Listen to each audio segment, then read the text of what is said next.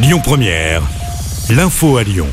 Bonsoir à tous. À la une de l'actu, il nie les faits reprochés mais reconnaît des pressions pour obtenir un rapport sexuel. Un Ligérien de 21 ans a été interpellé lundi et placé en détention provisoire. Il est soupçonné de viol sur une dizaine de femmes dans la Loire mais aussi chez nous dans le Rhône. Le mode opératoire était le suivant. Il prenait contact avec ses victimes via les réseaux sociaux, notamment Snapchat.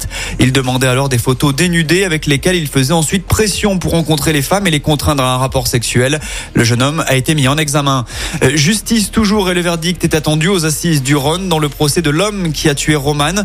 Il s'agit de cette étudiante de 21 ans mortellement poignardée par son voisin en 2020 au sortir du confinement. Une libération qu'elle avait fêtée trop bruyamment d'après le mise en cause. 14 ans de réclusion criminelle ont été requis contre l'accusé et le verdict est attendu ce soir. Lui est originaire de Bron, c'est l'un des détenus les plus surveillés de France et il a été oublié dans une douche. C'est le progrès qui nous rapporte cette mésaventure.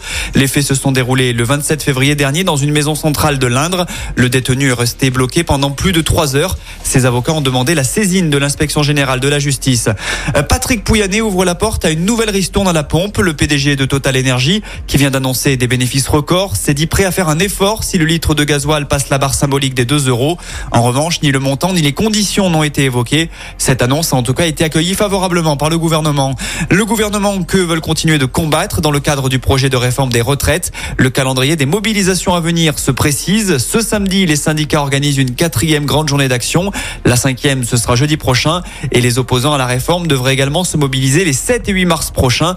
Date symbolique à l'occasion du début de l'examen du texte au Sénat et la journée internationale des droits de la femme.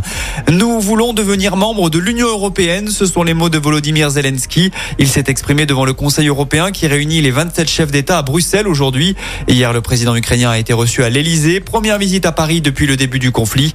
Le président français a rappelé sa détermination à accompagner Kiev vers la victoire. Il annonce également que Paris va continuer à livrer des armes à l'Ukraine. Fin de citation.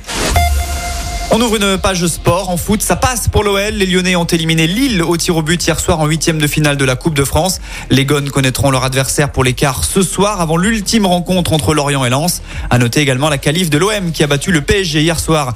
Direction maintenant les mondiaux de ski alpin qui se déroulent chez nous en France et pas de doublé pour le français Alexis Pinturo. Sacré champion du monde du combiné avant-hier, il n'a pas réédité l'exploit sur le Super G ce matin.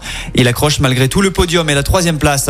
Et puis le ski, vous allez peut-être aller en faire ce week-end. Attention, le trafic est chargé sur les routes de la région.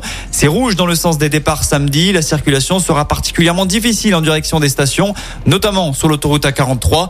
Dans l'autre sens, c'est orange pour les retours. Le reste du week-end s'annonce plutôt calme. C'est vers demain et dimanche. Écoutez votre radio Lyon Première en direct sur l'application Lyon Première, lyonpremière.fr et bien sûr à Lyon sur 90.2 FM et en DAB+. Lyon Première